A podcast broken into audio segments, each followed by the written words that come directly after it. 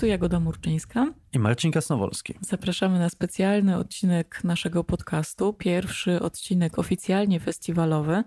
15. edycja Azjatyckiego Festiwalu Filmowego Pięć Smaków już 17 listopada.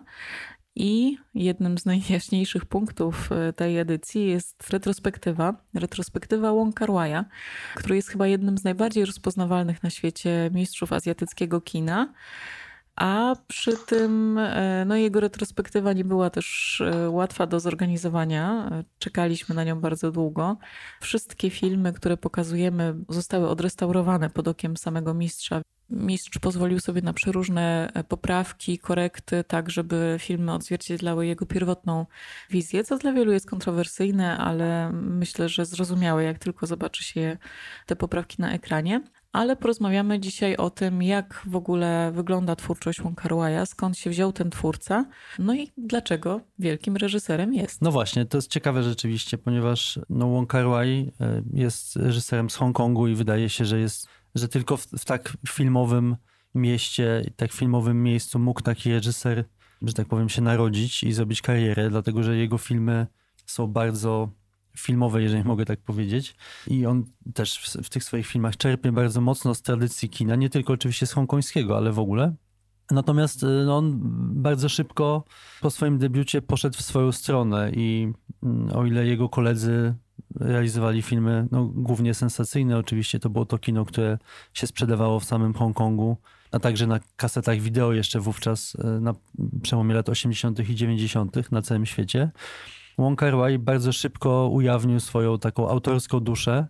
E, no a przypomnijmy, że jednak w Hongkongu ta dusza autora jednak była mocno zawsze tłumiona przez, przez rynek. Wong poszedł swoją drogą, taką drogą autorską i w zasadzie ona przyniosła mu sławę znacznie większą niż e, jego kolegom tym, którzy realizowali wówczas takie wielkie kasowe hity. Myślę, że obecnie jest najbardziej znanym, tak jak wspomniałaś, reżyserem hongkońskim na świecie i to jest dosyć niesamowite i takie paradoksalne, ale to też oczywiście świadczy o tym, o, o czym często powtarzamy, że kino azjatyckie odkrywane jest na świecie bardziej przez art house, a nie przez mainstream. Tak, chociaż Wong Kar Wai ma też taką cechę, jego filmy są, jakby to powiedzieć, takie pełne, że one dostarczają z jednej strony bardzo dużo takich intelektualnych treści. Te filmy można sobie analizować, rozczytywać, jest tam masę poukrywanych symboli, takich i politycznych, i społecznych. Są to takie filmy, które rzeczywiście można analizować, o czym świadczy fakt, że całkiem niedawno wydano e, akademicką publikację liczącą ponad 600 stron e, na temat tego autora. Jest naprawdę, jest tam się w co wczytywać, ale jest też takim twórcą, którego można oglądać w ogóle bez tej intelektualnej otoczki. To jak filmy są bardzo zmysłowe, bardzo działające wizualnie, muzycznie, każdy w zasadzie znajdzie tam jakiś element kina, który jest fascynujący i one są wszystkie równie dobrze dopracowane. To nie jest tak, że wizualność jest sobie piękna, ale jest, służy tylko po to, żeby odkrywać jakieś intelektualne treści, tylko wszystko to jest bardzo, bardzo precyzyjnie skomponowane pod każdym względem. I co zabawne, jest to taki twórca, który słynie z tego, że jest równocześnie właśnie bardzo precyzyjny, i te filmy wyglądają tak, jakby były skrojone. On dba o każdy, o każdą muzykę, o każdy jeden e, kawałek, który się tam znajdzie, każdy element wizualny. Te filmy powstają często latami. Znany jest z takiej dbałości o szczegóły. A z drugiej strony słynie też z tego, że na jego planach panuje niesamowity chaos i jakby nigdy ten scenariusz pierwotny nie jest tym, co ostatecznie ląduje na ekranie. Tak, no on też często tworzy filmy właśnie bez scenariusza spisanego to, co wspomniałaś, każdy jego film jest realizowany z wielkim pietyzmem, jeżeli chodzi o szczegóły, ale to, co jest też ciekawe i dosyć imponujące, to to, że na przykład Ashes of Time, Popioły Czasu były realizowane przez parę lat, ale już Chunking Express, czyli film, który tak naprawdę przyniósł mu tą międzynarodową sławę, to były zaledwie trzy miesiące. To jest jakieś ekspresowe tempo. I tą taką, taki pośpiech widać właściwie w tym filmie. On jest oczywiście przepiękny wizualnie, też o tym powiemy, jakie tam środki zostały zastosowane, ale to już jest zupełnie inny rodzaj pracy, więc no jest to też ciekawe takie różnice. I oczywiście ten Chunking Express odniósł znacznie, znacznie większy sukces niż film, który był realizowany parę razy dłużej i jego budżet był znacznie wyższy. Z kolei Spragnieni Miłości to też film, który miał obejmować e, bodaj 7 lat historii Hongkongu i materiały do tego zostały nakręcone. Natomiast film obejmuje nieco ponad dwa lata. Bardzo jesteśmy ciekawi, gdzie te materiały się podziewają i czy kiedykolwiek wypłyną na światło dzienne.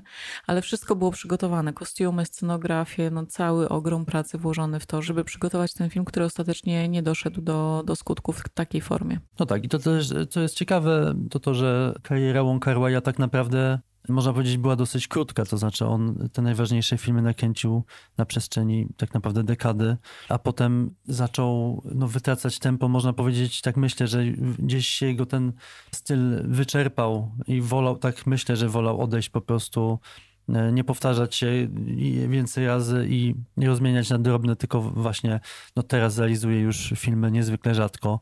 Każdy ten film kolejny jest wielkim wydarzeniem, natomiast nie jest to taki twórca, który nie wiedział, kiedy przestać. To jest ciekawe i kolejne dekady zupełnie inaczej wyglądają, natomiast lata 90. były dla niego naprawdę niezwykłym czasem. Tak, e, o tym, co on, on teraz też e, częściej zajmuje się produkcją, wspiera młodych twórców, to jest ciekawy ten element jego działalności, o tym pewnie wspomnimy na końcu, ale zacznijmy od tych korzeni, od biografii, bo rzeczywiście ta biografia ma bardzo duży, y, bardzo mocno rezonuje z tym, co potem pojawia się w filmach, a ma też mocny wydźwięk polityczny, bo y, Wong Kar urodził się w Chinach, w, w Szanghaju. Y, jego rodzice wyemigrowali do Hongkongu, jak on miał około 5 lat i trafił do tej szanghajskiej diaspory, nie znając kompletnie języka kantońskiego, którym posługuje się Hongkong. Czas spędzał głównie z matką, ona chętnie go zabierała do kina i te filmy stały się dla niego zastępstwem kontaktów towarzyskich. Tak, bo on, on nie, nie, nie potrafi się porozumieć ze swoimi rówieśnikami, co też jest y, ważne. A jego rodzeństwo zostało w Szanghaju, więc y, rzeczywiście był sam. Tak, rodzeństwo nie zdążyło przed rewolucją kulturalną, więc zostawił ten Szanghaj i tam zaczęły się zaraz dziać bardzo złe rzeczy. E, no Hongkong też był wtedy miastem bardzo takim burzliwym, tam działy się różne przemiany, protesty. Był takim buzującym miastem migrantów i, i, i działo się tam dużo. Natomiast do tego Szanghaju, jako takiego utraconego miejsca dzieciństwa, Wong Kar bardzo często powraca i na przestrzeni lat ten Szanghaj gdzieś e, jest ogrywany. Do lat 60. wraca w trylogii tak naprawdę e, Dni naszego szaleństwa, Spragnienie miłości 2046. Można się domyśleć, że właśnie to dzieciństwo i wiele seansów spędzonych w kinie razem z mamą ukształtowały bardzo mocno Wonkaroya i jego wrażliwość taką filmową, bo oglądał filmy z całego świata, nie tylko filmy azjatyckie. No ale też, tak jak mówisz, no te, te wątki, te powroty do lat 60. i, i do Szanghaju też no, sugerują, że to był dla niego wyjątkowy czas i że w jakiś sposób przepracowuje go e, w swoich kolejnych filmach. No, ale oczywiście miastem Wong jest przede wszystkim Hongkong i ten Hongkong jest osobnym bohaterem jego filmów. Hongkong e, przedstawiany zupełnie inaczej niż e, w większości filmów zarówno jego rówieśników, jak i obcokrajowców, którzy patrzą na to miasto. I to jest też e, ciekawe ze względu na relacje Hongkongu z Chinami, bo no, nie myśli się o filmach Wong Kar jako o filmach politycznych, natomiast są one utkane symbolami i, i różnymi takimi dwuznacznymi elementami, które można interpretować właśnie politycznie. Opowiadają bardzo dużo o tożsamości Hongkongu, o e, jego trudnych relacjach zarówno z Chinami, jak i z e, brytyjskim kolonizatorem, bo to też oczywiście jest bardzo ambiwalentna relacja. No i ten Hongkong żyje bardzo mocno w, u Wong ale Chiny pojawiają się oczywiście też. No i to jest trudny temat, bo Wong zrealizował filmy takie jak Happy Together, który był no, bardzo mocno interpretowany jako wyraz obawy właśnie przed połączeniem Hongkongu z Chinami. E, no z drugiej strony w tej chwili jako wielki reżyser już nie ma w zasadzie wyjścia i współpracuje z Chinami. Film e, Grandmaster był zrealizowany z, jako, jako hongkońsko-chińska koprodukcja. No w tej chwili właśnie e, Wong Kar Wai realizuje pierwszy serial w całości dla chińskiej te telewizji. Tak, no wspomniałeś o tym, że ta jego wizja Hongkongu była odmienna od wizji jego kolegów. Tutaj do pewnego stopnia się zgadzam, ale, ale nie do końca. To znaczy, jednak jego kino jest bardzo, znaczy jego filmy, tak jak wspomnieliśmy na początku, jakby to źle nie brzmiało, jego filmy są bardzo filmowe. Wizja Hongkongu bardzo mocno, tak mi się wydaje, jednak odnosi się do, do właśnie do, bardziej do Hongkongu filmowego niż do rzeczywistego Hongkongu. To znaczy, e, Wong Kar Wai tworzy kino bardzo swoje, ale jednak lubi stosować tą ikonografię na przykład kina gangsterskiego. To jest e, no wyłącznie zasługa kina, że Hongkong nam się kojarzy z, ze strzelaninami, z gangsterami, z tym, że to są takie ulice, taka betonowa dżungla zła i właśnie walki zła z, z dobrem. I no, w filmach Wong Kar w zasadzie od jego debiutu tych gangsterów nie brakuje. To są, pewne elementy się powtarzają. Natomiast to nie są typowi gangsterzy i nie, nietypowi stróże prawa. W pewnym momencie chyba wydaje mi się, że od Chunking Expressu okazuje się, że to są takie postaci już z tego świata Wong Kar Także w jakiś sposób on, wydaje mi się, on bazuje właśnie na, na kinie hongkońskim i to jest ciekawe. Tak, mówi się o tych gangsterach przede wszystkim przy okazji Kiedy łzy przeminą, bo to był jego taki debiut, ale też właśnie jego taki najbardziej typowy hongkoński film gangsterski, w którym pojawiały się te różne obowiązkowe elementy. No tak, i to był też jego największy sukces kasowy. Też, też należy to powiedzieć, że jego debiut do czasu Grandmastera, czyli do 2013 roku, był jego największym przebojem kasowym w samym Hongkongu co jest dosyć imponujące. No właśnie, ale też gangsterzy pojawiają się przecież i w Chunking Express, w ciekawej odsłonie, i w Upadłych Aniołach. I, I, cały czas gdzieś tam ocieramy się o ten świat. E, natomiast też e, to, co mówisz o filmowych inspiracjach. Ci gangsterzy też trochę odgrywają gangsterów. To znaczy oni sami są świadomi tego, że są bohaterami popkultury, że to nie jest, że to nie jest tylko tak, że jestem gangsterem i już, tylko jestem gangsterem, który ma za sobą jakieś to zaplecze filmowe odgrywają te swoje role, jak wszyscy inni bohaterowie Wong bo e, mówiłeś o tej filmowości jego filmów. To jest ciekawa kategoria, ale ona rzeczywiście się cały czas nasuwa, dlatego że mamy wrażenie, że po pierwsze jego jakby obraz, to w jaki sposób on konstruuje przestrzeń, to cały czas podkreśla to, że jesteśmy w filmie, że mamy tutaj kamerę, która ogląda tych y, bohaterów z różnych kątów, podgląda często przez różne e, zasłony, przez okna. Często ci bohaterowie gdzieś są kadrowani we wnętrzach, a my ich podglądamy tak bardzo ostentacyjnie. I sami ci bohaterowie często zachowują się, jakby grali w swoje własne życie. E, nawet jeżeli są sami, e, tańczą przed lustrem, e, wykonują jakieś takie performanse dla samych siebie. No jest to cały czas takie jakby życie zapośredniczone przez film i film zapośredniczony przez życie, że tak się patetycznie wyrażę. Tak, no i znowu tutaj taka sytuacja może mieć miejsce, może nie tylko, ale jednak Hongkong jest idealnym miastem, żeby tak filmowe filmy kręcić, dlatego że Hongkong sam w sobie jest niezwykle filmowy, jest miastem oczywiście bardzo zatłoczonym, jest miastem, które żyje całą dobę, jest miastem e, no, spotkań ludzi, wielu kultur, jest takim miastem, które ma, ma swój taki bardzo mocny pęd. E, I oczywiście no, jest pełen na przykład neonów wielokolorowych, które rozświetlają to miasto w nocy i są też wizualnie niezwykle takie mocne, kontrastowe.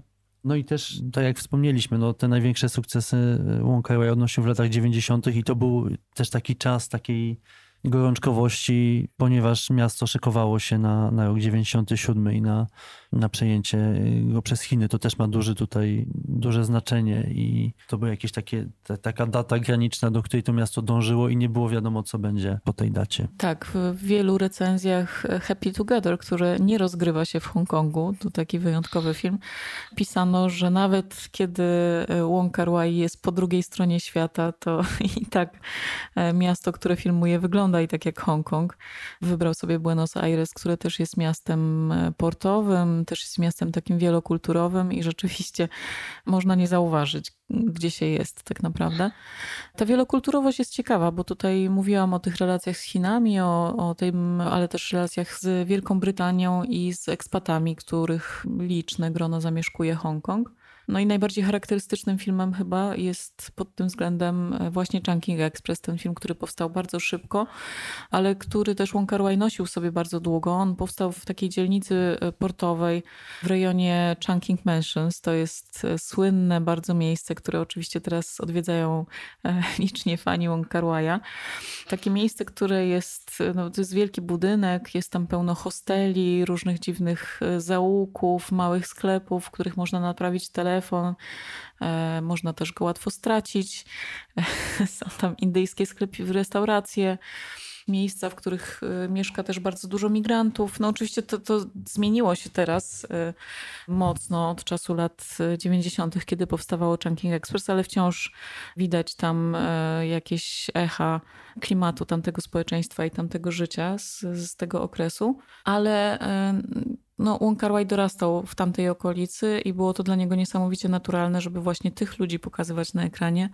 To jak tam e, toczą się te różne szemrane biznesy, jak spotykają się ze sobą różne narodowości, to było coś, co go fascynowało cały czas. I też to, jak, te, jak ci ludzie z jednej strony spotykają się cały czas, jakby mijają, ale nigdy e, nie spotykają się tak naprawdę, to znaczy nie mają szansy ze sobą porozmawiać. Dużo jest w jego filmach takich przypadkowych spotkań w barach, które mogłyby być czymś, ale w sumie potem niczym nie są.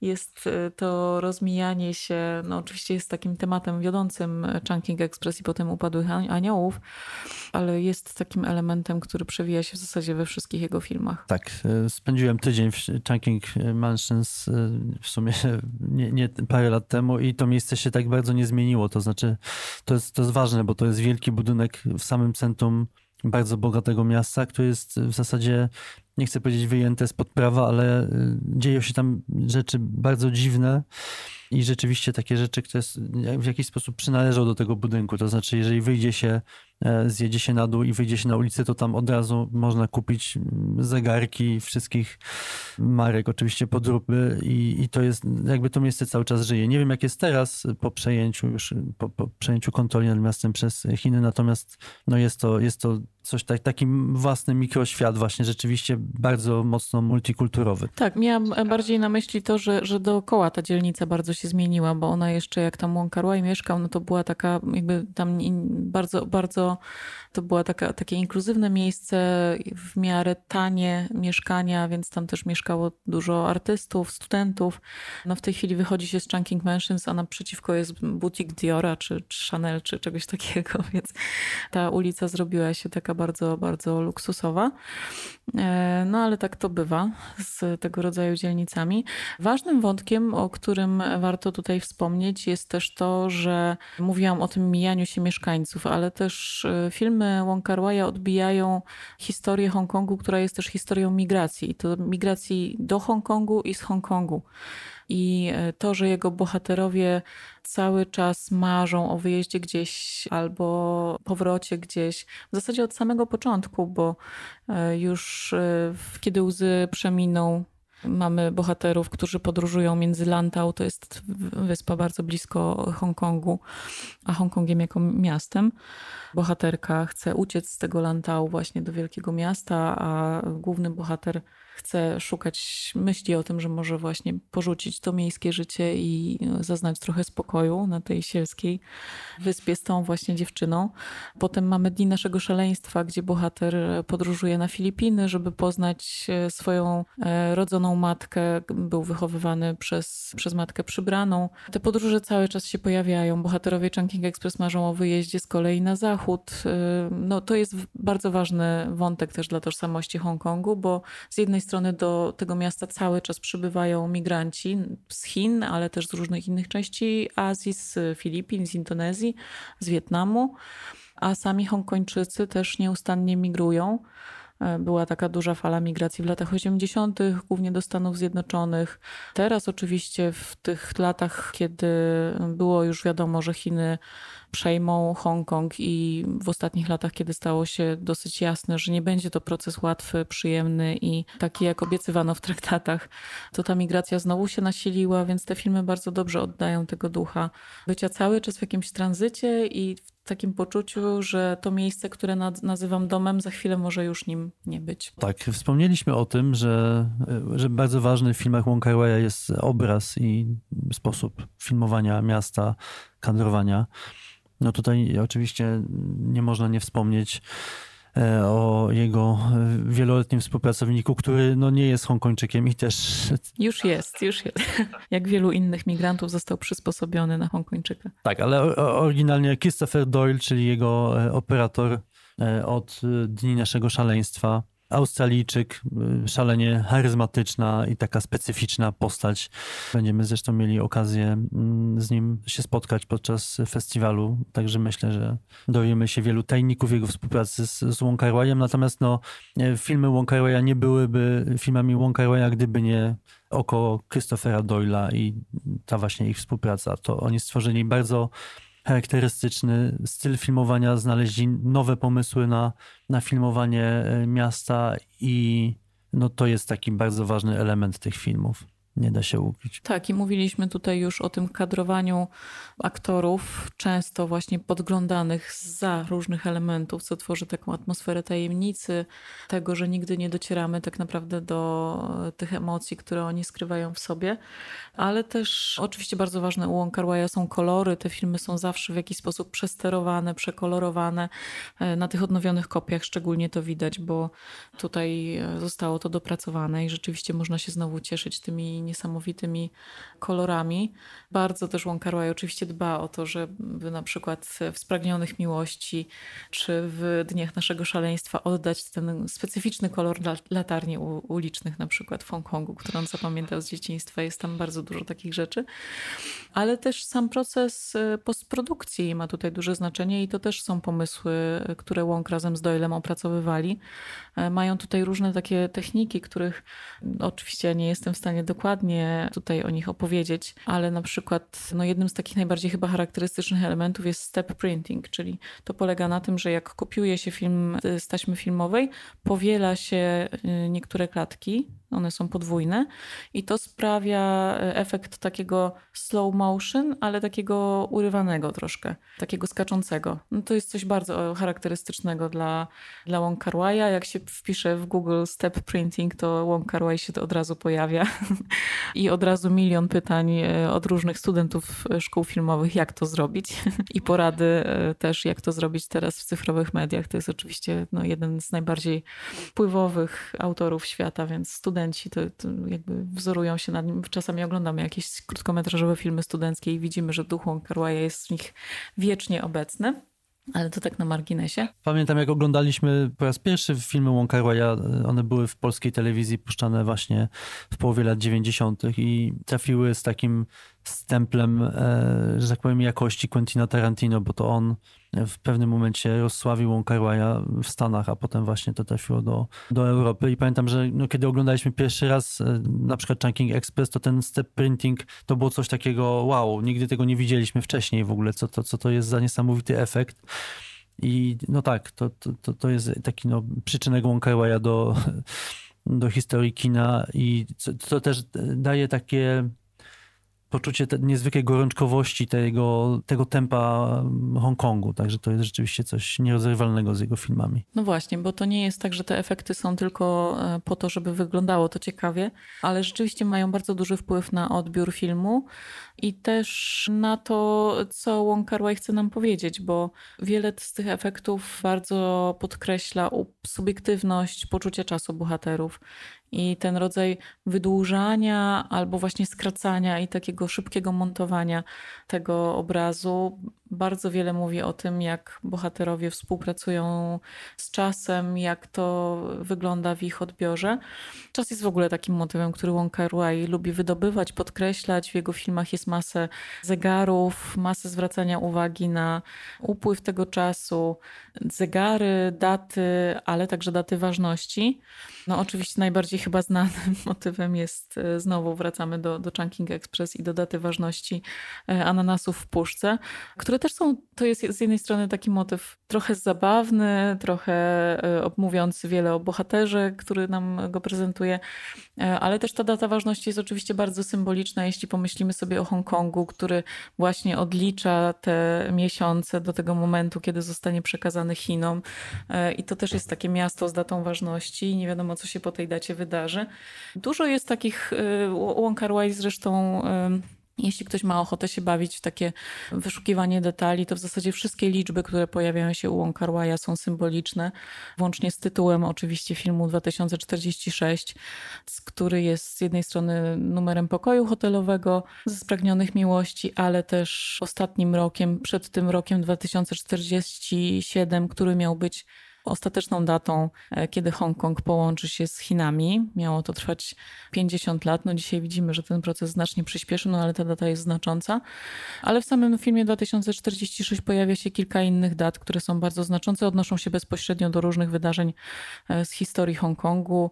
Tam numery robotów, które tam się pojawiają, to są daty i, i są to daty bardzo znaczące, jeśli chodzi o różne wydarzenia historyczne. Tak, no samą Kaiwai wiele tych swoich pomysłów na filmowanie Hongkongu sam kwitował po prostu słowami, że no, on pracował z Christopherem Doylem w dosyć trudnych warunkach. W okresie Chunking Express były to niskie budżety, oczywiście no, pracowali na ulicach, które były zatłoczone i w pomieszczeniach, które były bardzo ciasne, więc wiele z tych rozwiązań, używanie nie wiem, szerokokątnych kamer i tak dalej, no to, to były jedyne po prostu rozwiązania, które jakby pozwalały im zrealizować ich pomysły. Natomiast myślę też, że warto wspomnieć jeszcze jedną postać, dlatego że no, po sukcesie Chunking Express i e, Upadłych Aniołów Wong Kar Wai stał się no, autorem już bardzo rozpoznawalnym, takim gorącym nazwiskiem właśnie w światowym arthouse'ie. Zaczął dostawać większe pieniądze to było finansowanie międzynarodowe.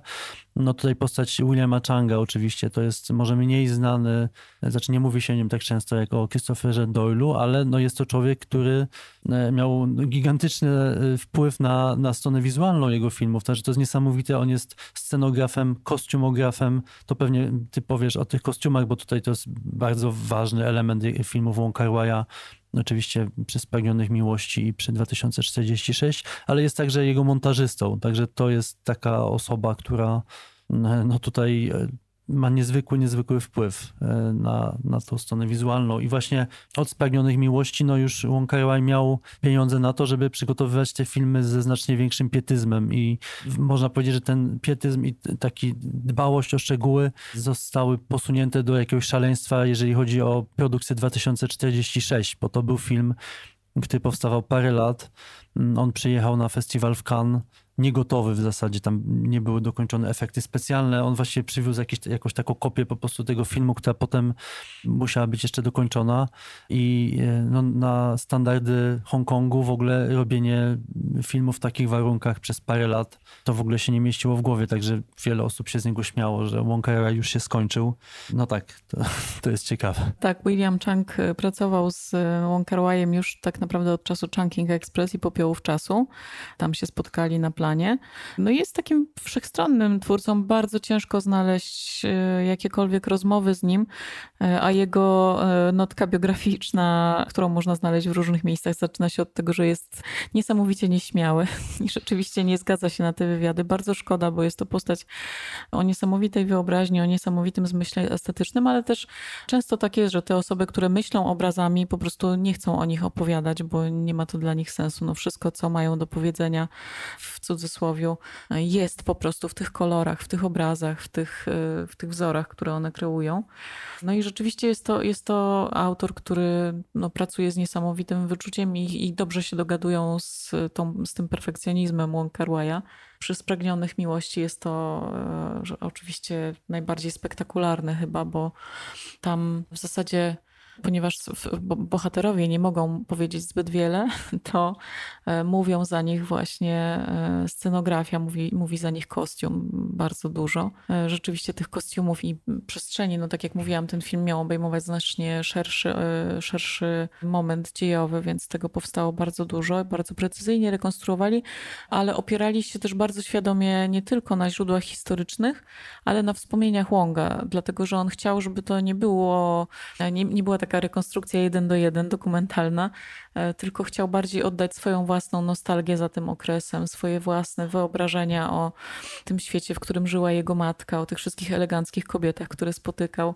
Jest, e, jest w tym filmie bardzo dużo takiej miłości do e, jakiegoś magicznego czasu dzieciństwa, ale też do takich tajemnic, które były zupełnie niedostępne dla tego młodego chłopaka. No oczywiście o tych kostiumach, które tam są, można by opowiadać bardzo dużo i bardzo dużo tekstów na ich temat powstało, więc jeśli ktoś jest zainteresowany, bardzo polecam e, sobie poczytać, bo w zasadzie w każdej scenie Maggie pojawia się w innej sukience. Te sukienki wszystkie od czasu do czasu można zobaczyć je na jakichś muzeach ale one też są specjalnie dostosowane do jej figury, także one z jednej strony są bardzo zmysłowe, z drugiej strony podkreślają ograniczenia społeczne, z którymi ta kobieta się spotyka. To jest sam, to jest taka chińska, chiński rodzaj sukienki z takim kołnierzykiem do półszyi. One zwykle mają ozdoby jakieś dookoła dekoltu, ale twórcy świadomie zdecydowali się zrezygnować z tych guziczków czy zapinek, które tutaj się zwykle pojawiają, żeby lepiej było widać emocje na twarzy Megi.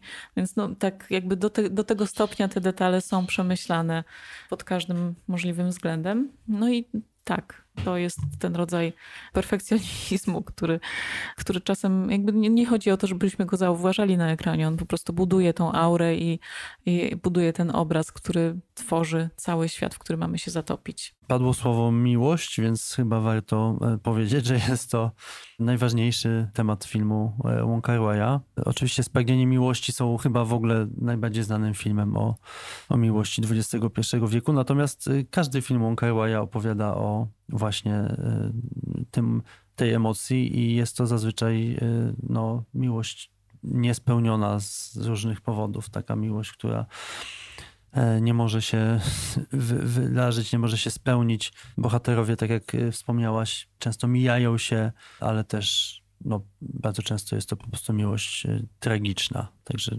powiedziałbym, że tak, że to jest wątek, który łączy wszystkie, absolutnie wszystkie filmy mistrza. Chociaż mam wrażenie, że tam tragiczność tej miłości jest trochę, różni się trochę od melodramatu takiego klasycznego, bo ci bohaterowie zaczynają już od jakiegoś zwykle tragicznego punktu. To, to są zawsze jakieś pęknięte miejsca. Oni spotykają się w jakichś swoich własnych trudnych emocjach. I kiedy ta relacja trwa, czy nie trwa, ona jest zawsze skomplikowana, to jest zawsze jakiś proces. To nie jest tak, że oni się spotykają i nagle są szczęśliwi, a potem się rozstają i są nieszczęśliwi to wszystko nie jest takie proste, tylko oni są nieszczęśliwi będąc razem, czasem są szczęśliwi. To jest bardzo skomplikowany proces, który też często urywa się gdzieś w takim miejscu, które nie jest finalne, bo myślę, że to jest coś, co drażni wiele osób w 2046, że tutaj mamy spragnionych miłości i tych nieszczęśliwych kochanków, którzy według naszych takich klasycznych oczekiwań melodramatycznych, oni już powinni cierpieć do końca życia jednak. Ta miłość jest niemożliwa, no więc już jakby koniec, ale oni do końca życia powinni pielęgnować ten ból w swoich sercach. No a tutaj mamy jakąś taką, jakiś taki e, rodzaj sugestii, że w 2046, że to jest jednak jedna z wielu historii, e, że jakby bohaterowie próbują, czy główny bohater, który jest pisarzem, e, próbuje tych relacji z różnymi kobietami. No i to jest takie właśnie, no jak to, jak to. Tutaj mieliśmy taką historię i chcieliśmy już wierzyć w to, że ona będzie taka. A tutaj mamy życie, no. E, życie, które jest, jest bardziej skomplikowane i, i związki, które są bardziej skomplikowane. Jakoś mnie to bardzo w filmach Wong urzeka, że to nie są takie proste, melodramatyczne historie, które rozwiązują sprawę tym, że, e, że miłość i koniec, tylko ta miłość sama w sobie jest bardzo, bardzo e, skomplikowanym procesem. Ale no właśnie, to jest tak, że Wai jest kojarzony przede wszystkim z tą miłością i melancholią, ale jego filmy są, po pierwsze jest w nich pełno e, humoru i to czasami takiego slapstickowego.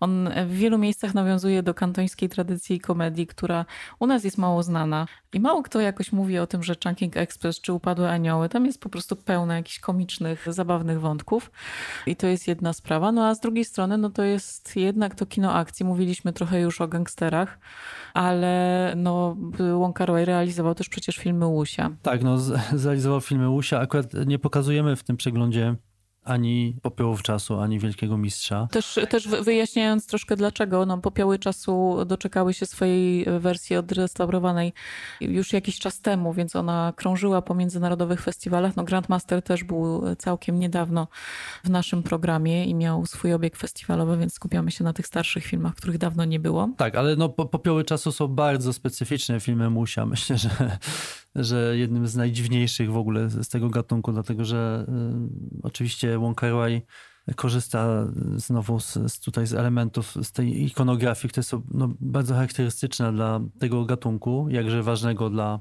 widzów chińskojęzycznych. Natomiast on kompletnie opowiada taką historię, która jest bardzo powolna, bardzo skupiona na bohaterach i na ich problemach wewnętrznych. Natomiast sama akcja go tak naprawdę mało interesuje i ona jest taka, mimo że jest zrealizowana w tak dosyć spektakularnie, no to te, te sceny są takie trochę od niechcenia gdzieś na marginesie i to jest niesamowite i to sprawiło, że ten film zirytował strasznie Hongkończyków, to znaczy on się kompletnie nie sprzedał i myślę, że po prostu oni się czuli oszukani. I o ile właśnie no, bardzo chętnie poszli na debiut młodego reżysera i obejrzeli rasowy film gangsterski, może z takim powiedzmy trochę nietypowy, ale jednak, no to w przypadku e, popiołów czasu poczuli się oszukani. Jeżeli chodzi o Wielkiego Mistrza, no to już e, Wong Kar Wai był w zupełnie innym miejscu kariery. Oczywiście dysponował wielkim budżetem i mm, wspomniałaś, że zrealizował ten film przy współpracy z Chinami, więc y, no, mógł sobie pozwolić na bardzo wystawne takie y, spektakl i widowisko. I to jest oczywiście mm, sceny walk w Wielkim Mistrzu są e, absolutnie olśniewające. To jest, to jest kino na, na bardzo wysokim poziomie realizacyjnym i wizualnym. Także tutaj rzeczywiście te lata jego doświadczenia i współpracy z, z Christopherem Doylem no, sprawiły, że już zupełnie inaczej podszedł do, do tego gatunku i e, no, mógł zaoferować widzom taki właśnie bardzo wystawny spektakl. Tak, w Popiołach Czasu to jest film bardzo filozoficzny i rzeczywiście scen walk tam nie ma wiele. Natomiast to, co e, Hongkong osiągnął, jeśli chodzi o e, tą dynamikę scen akcji, mam wrażenie, że Wong przeniósł trochę właśnie do obrazu i do pracy kamery. E, no ale też jeśli chodzi o choreografię wszelaką, no to oczywiście ważnym elementem jego filmów jest taniec w bardzo różnych wersjach, najbardziej e, efektowny w Happy Together i, i w tych scenach niesamowitych tanga, ale taniec pojawia się tak naprawdę we wszystkich jego filmach, podobnie jak muzyka, bardzo eklektyczna. E, mówiliśmy o tym e, multikulturowym Hongkongu, o tym jak przewijają się tam różne kultury, no i to właśnie jest też takim stałym elementem ścieżki dźwiękowej Wong Kar Tam pojawiają się i dźwięki latino, czyli coś, czego słuchał Hongkong w latach 60. Dzięki na napływowi migrantów z Filipin, którzy tą latynoską kulturę ze sobą przywozili. Są oczywiście kultowe utwory e, japońskiego muzyka Shigeru Umebayashiego w e, Spragnionych Miłości. Są e, amerykańskie przeboje, ale są też kantońskie hity retro i kantońskie wersje różnych światowych piosenek. No jest tam bardzo dużo się dzieje. Nie chcę się już tutaj nad tym rozwodzić, ale polecam w gazecie festiwalowej tekst Łukasza Mańkowskiego na ten temat, można sobie prześledzić te różne muzyczne tropy. No i jest też y, Faye Wong, czyli e, no ona występowała w zasadzie tylko w dwóch filmach Wong Kar i oprócz tego nie robiła wielkiej kariery aktorskiej, natomiast no e, wówczas była największą w ogóle gwiazdą chińskojęzycznej muzyki pop. Ona, ona sprzedawała dziesiątki milionów płyt i to, że pojawiła się w Chungking Express to było coś niesamowitego. I tutaj przechodzimy do... No właśnie, do aktorów i aktorek Wong Kar. E, no obok Fei Wong była jeszcze e, aktorka, którą czasem się pomija w tym e, panteonie Wong Kar aktorów. Rebecca Pan, czyli ta aktorka, która gra matkę w, w Dniach Naszego Szaleństwa.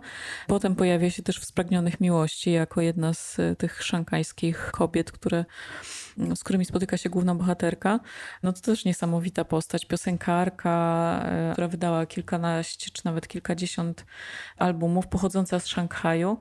Fascynująca osoba, zresztą no jej fascynująca osobowość przebija się w tych dniach naszego szaleństwa, e, za które otrzymała nominacje do przeróżnych nagród e, aktorskich warto sobie poszukać jej utworów i odtworzyć, bo to niesamowity klimat buduje wokół tych filmów. E, no i to, co jest niesamowite, e, i wydaje mi się, że to jest też specyfika rynku hongkońskiego, gdzie filmów kręcono na początku lat 90.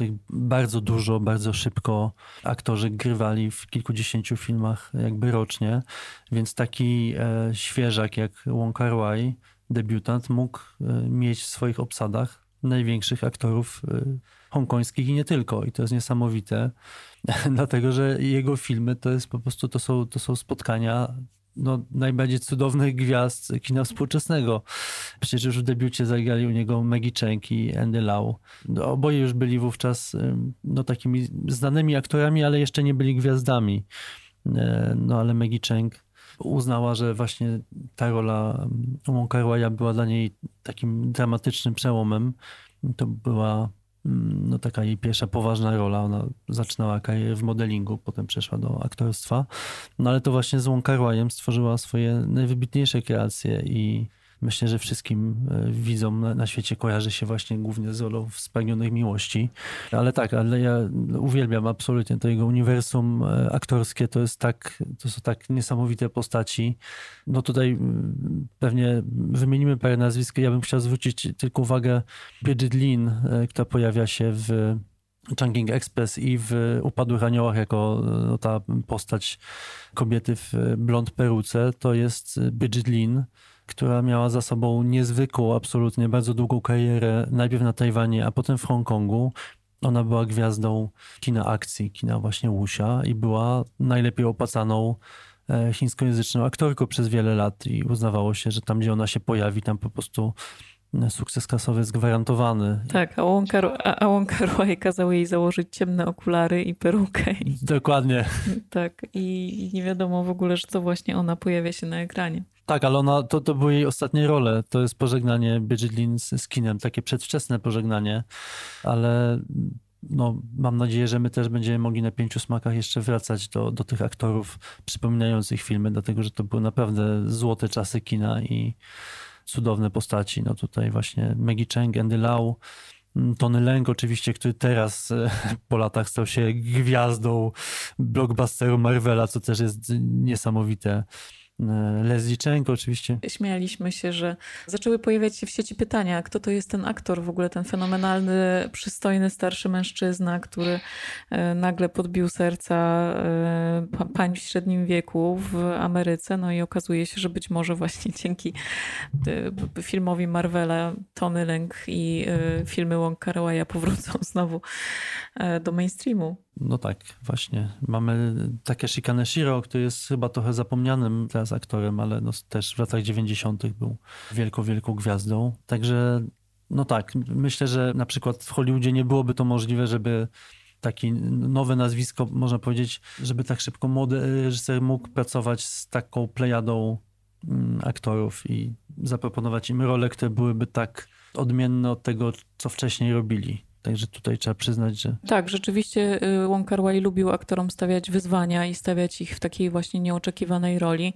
E, mówiłeś o Fei Wong, na przykład wielkiej diwie kina, która e, gra tutaj w Chunking Express chłopczycę, która tańczy z keczupem i, i są to takie zupełnie zbijające z tropu e, zestawienia. No nie sposób też nie wspomnieć o Happy Together, gdzie właśnie Tony Leng i nieodżałowanej świętej pamięci Leslie Cheng też no to, to, to aktorzy, gwiazdorzy, tacy najwięksi amanci i grają melodramat o miłości między dwoma mężczyznami, co naprawdę było, no jakby w Hongkongu powstawały filmy e, LGBT, ale nie z udziałem takich gwiazd. E, no i oczywiście ten film nie stawia e, tematyki LGBT, no jakby to nie, to, to nie jest tak, że to jest jakiś taki film zaangażowany, który tutaj na sztandarach chciał coś powiedzieć. Oczywiście jest to film bardzo znaczący ze względu na historyczny moment, w którym powstał i na to, jak społeczność e, LGBT w Hongkongu czuła się w obliczu połączenia z Chinami, które, jak wiadomo, e, społeczność te traktują bardzo nieprzyjemnie.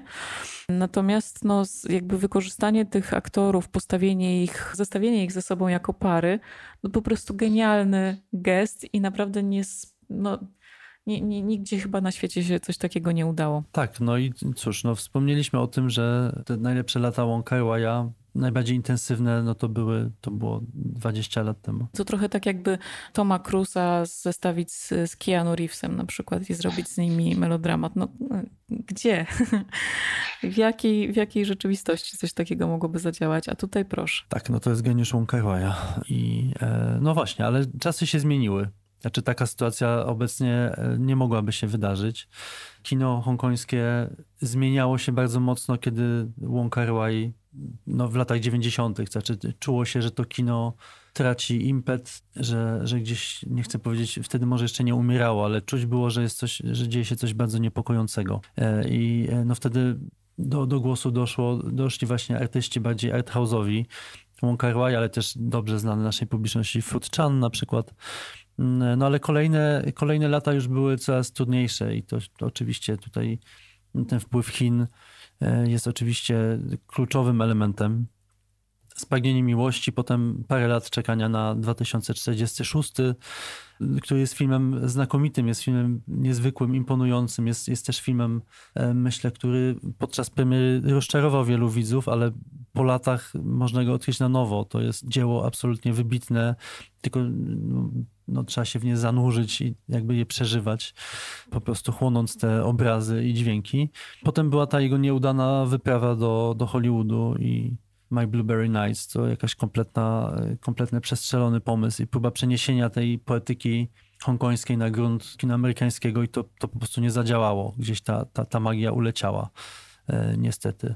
No tak, no i Wielki Mistrz, który był dużym sukcesem kasowym i od tego czasu Wong Kar w zasadzie e, milczy. On realizował jakieś reklamówki modowe i to chyba wszystko. Tak, ale cały czas pracował też nad różnymi projektami.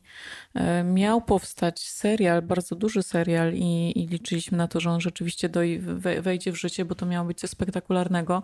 Kolejna amerykańska produkcja Wong Kar Serial, który miał być takim ojcem chrzestnym tylko w społeczności chińskich migrantów w Stanach Zjednoczonych. Zapowiadało się to spektakularnie. Były już problemy na etapie castingu. Ciężko było znaleźć aktorów, wystarczająco dużo e, aktorów pochodzenia chińskiego, żeby, żeby ten serial zapełnić. Jakieś tam były, strasznie długo to trwało. No ale no, jakby pojawiały się kolejne tam, że tutaj już są pewne plany, żeby przejść do realizacji i tak naprawdę nie wiadomo, czy e, znów perfekcjonizm Łąkaruaja wszedł tutaj w drogę, czy ze względu na pandemię po prostu przełożono ten projekt na jakiś późniejszy czas. Na razie nic o nim nie słychać, a szkoda. E, natomiast no, Wong został w Azji, e, zrealizował E, serial Shanghai Blossom, który czeka na swoją premierę w 2022. Pojawił się pierwszy trailer tego projektu, który wygląda tak trochę jak szanghajski Wielki Gatsby.